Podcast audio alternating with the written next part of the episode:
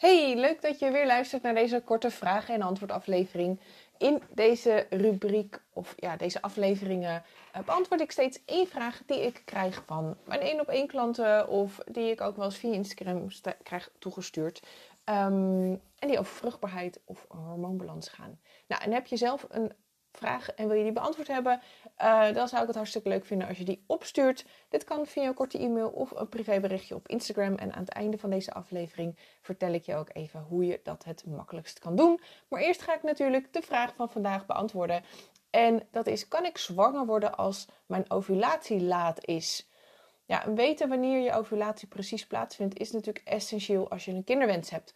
Um, Zeker als je weet dat een vrouwelijke eicel maar 12 tot 24 uur levensvatbaar is. Dus als het sperma niet op tijd bij die eicel kan komen, dus als je het moment van ehm, seks eigenlijk verkeerd plant, ja, dan is er uh, weer een kans voorbij, moet je weer een maand wachten. En normaal gesproken vind je ovulatie ongeveer halverwege je cyclus plaats. Maar er zijn ook vrouwen die een verlaten of een late ovulatie hebben, waarbij die ovulatie dus pas later in de cyclus plaatsvindt. Nou, in deze aflevering ga ik met je delen hoe je erachter komt of jouw ovulatie laat is en wat je dan kan doen als dat inderdaad zo is. Nou, in tegenstelling tot wat vaak gedacht wordt, is niet je menstruatie, maar juist dus je ovulatie de showstopper van je cyclus. Zonder ovulatie maak je bepaalde hormonen namelijk niet aan en kan je lichaam dus ook geen gebruik maken van de voordelen van deze hormonen. Nou, heb je een kinderwens, dan is een uh, gezonde ovulatie natuurlijk helemaal een must. Want zonder ovulatie is er überhaupt geen kans op een zwangerschap. Is je ovulatie te vroeg, dan is vaak de kwaliteit van die eicel niet optimaal. Uh, en er zal er dus ook geen bevruchting plaatsvinden. Of kan het zijn dat, je, uh, dat de zwangerschap vroegtijdig wordt afgebroken. Maar ovuleer je te laat, dan kan het zijn dat je onvoldoende oestrogeen of progesteron aanmaakt waardoor die ook de zwangerschap dus minder goed in stand kan worden gehouden. Dus ook met een verlaten ovulatie is het gewoon mogelijk om zwanger te worden, maar het is wel belangrijk om je cyclus te kennen, zodat je ook weet wanneer je ovulatie plaatsvindt en dat je eventueel gerichte ehm, ja, acties kunt nemen om uh, in ieder geval je cyclus te verbeteren of de kwaliteit van je eicellen te verbeteren. Vaak denken we dat een cyclus 28 dagen moet duren. En dat alles wat daarvan afwijkt, dat dat ook ja, meteen een, een niet gezonde cyclus is of voor problemen kan zorgen. Maar in werkelijkheid heeft maar 12% van de vrouwen ook echt een cyclus van 28 dagen. En de rest, dus 88%, heeft een cyclus die daarvan afwijkt. Nou, over het algemeen wordt een cyclus tussen de 25 en 35 dagen als een gezonde cyclus uh, beschouwd. En is die korter, of langer, dan is er vaak echt wel een, uh, ja, iets aan de hand. Uh, meestal zijn dit dieper gelegen hormonale verstoringen die er dan voor zorgen dat de cyclus eigenlijk te kort of te lang is. Maar belangrijker nog dan de lengte is de consistentie van je cyclus. Dus heb je een hele onregelmatige cyclus of varieert het moment van je ovulatie heel veel, dan is dat ook een teken aan de wand dat er ergens iets niet goed zit. Idealiter zit er meestal zo'n 2 à 3 dagen um, verschil tussen, tussen de lengte van je cyclus. Dus laten we even uitgaan van gemiddeld 28 dagen.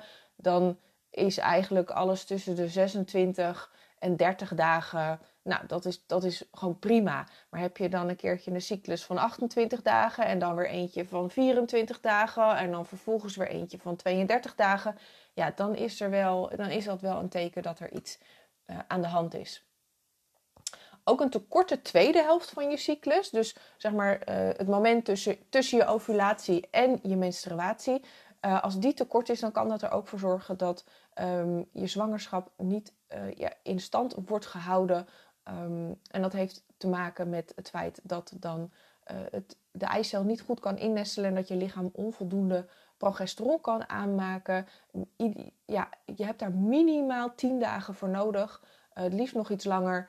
Uh, om, uh, om dat hele proces dus wel te kunnen ondersteunen. Dus is de tweede helft van je cyclus tien dagen of korter, dan, uh, ja, dan is het ook zeker de moeite waard om daar eens even goed naar te kijken.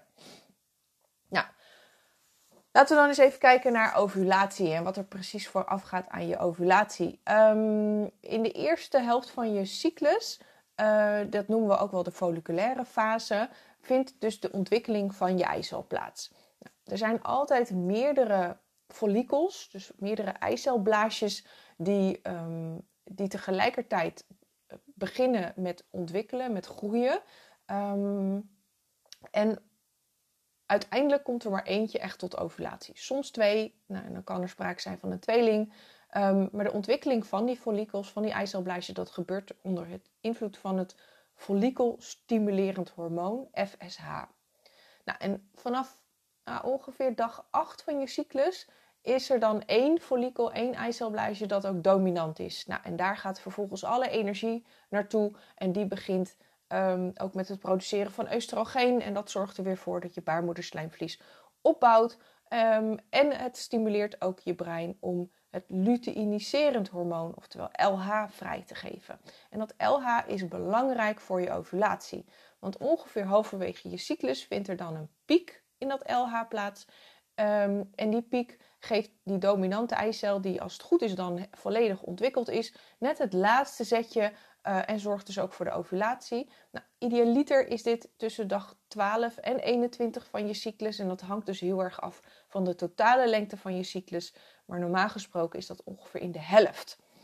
Um, ja, en als, dat, als die ovulatie dus heeft plaatsgevonden, dan start de eicel de afdaling van je eierstokken naar je baarmoeder en is dus ook klaar om bevrucht te worden. Ja, en wat kan er dan voor zorgen dat je ovulatie verlaat is? Nou, er zijn meerdere dingen die dat, uh, die dat kunnen veroorzaken. De meest voor de hand liggende is een hormonale disbalans. Um, met name een verstoring in bijvoorbeeld oestrogeen en het LH-hormoon. Dat kan de rijping uh, van de eicel en daarmee dus ook je ovulatie vertragen. Um, andere factoren zijn bijvoorbeeld stress. Uh, die kunnen invloed hebben weer op je hormoonhuishouding en daarmee dus ook uh, op de ontwikkeling van je eicel en je ovulatie. Denk hierbij ook aan stress dat veroorzaakt wordt door bijvoorbeeld een tekort aan voedingsstoffen, ziekte, medicijngebruik, te veel of te weinig sporten. Het gaat dus verder dan alleen maar de ja, psychologische stress waar we het vaak over hebben. Het gaat er echt om van in hoeverre ervaart jouw lichaam stress. Uh, ook lichaamsgewicht speelt een rol uh, in je ovulatie. Uh, een te laag lichaamsgewicht en dan met name een laag vetpercentage of bijvoorbeeld een plotselinge afname van je gewicht, die kunnen ervoor zorgen dat je niet ovuleert of dat die eicellen zich niet, niet goed kunnen ontwikkelen. Um, andere leefstijloorzaken uh, zijn, zijn ook een te hoog lichaamsgewicht. En uh, dat kan uh, met name je oestrogeenproductie in de war schoppen. Want vetcellen produceren ook weer oestrogeen. En meer oestrogeen zorgt er ook weer voor dat je meer vetcellen aanmaakt. Um, maar ook een vegan, vegetarisch of koolhydraatarm voedingspatroon, wat je tegenwoordig natuurlijk ook steeds vaker ziet. te veel soja, zeker als je um, veel gebruik maakt van um, zuivelalternatieven die op soja zijn gebaseerd, zoals sojayoghurt en sojamelk. Um, een gebrek aan gezonde vetten. Vetten heb je echt nodig om hormonen aan te kunnen maken. Uh, heb je die tekort, en ik zie dat echt vaak gebeuren, dan, uh, ja, dan is het voor je lichaam dus veel lastiger om in die hormoonproductie te kunnen voorzien. Uh, en daarbij natuurlijk ook het gebrek aan essentiële voedingsstoffen. En ook dat komt vaker voor um, dan je misschien denkt. Uh, ja, je lichaam heeft gewoon echt voedingsstoffen nodig om die eicellen te kunnen laten ontwikkelen, om die hormonen aan te kunnen maken, om die zwangerschap in stand te kunnen houden. Um, dus een tekort daaraan, dat kan er ook voor zorgen dat ja, die ovulatie verstoord raakt. En je ziet het ook veel bij vrouwen met PCOS. Uh, dat daarbij het lichaam ook uh, moeite heeft om die eicellen te laten rijpen en tot ovulatie te laten komen. Vaak zie je hier ook hele lange cycli, uh, meestal ook zonder ovulatie of in ieder geval heel wisselende um, cycli, waarbij de ene keer wel en de andere keer niet een ovulatie is. Um, het is dus ook heel belangrijk om naast het letten op die leefstijlfactoren je eigen cyclus goed te kennen. Meten is weten, zeg ik altijd. En als je dus niet weet hoe lang je cyclus is, of je een lange of een korte eerste of tweede helft hebt, uh, hoe consistent je cyclus is, wanneer je ovuleert. Ja, als je al die dingen niet weet, dan is het dus moeilijk om ook gerichte acties te nemen. En dus ook om te weten wanneer je nou precies vruchtbaar bent. Het bijgaan, het, of tenminste het, bijhouden van je cyclus, um, gaat dus veel verder dan alleen je menstruatie bijhouden.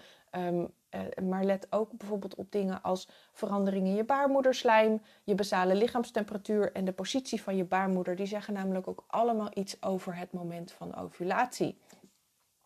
Nou, een late of verlate ovulatie wil dus niet zeggen dat je niet zwanger kunt worden.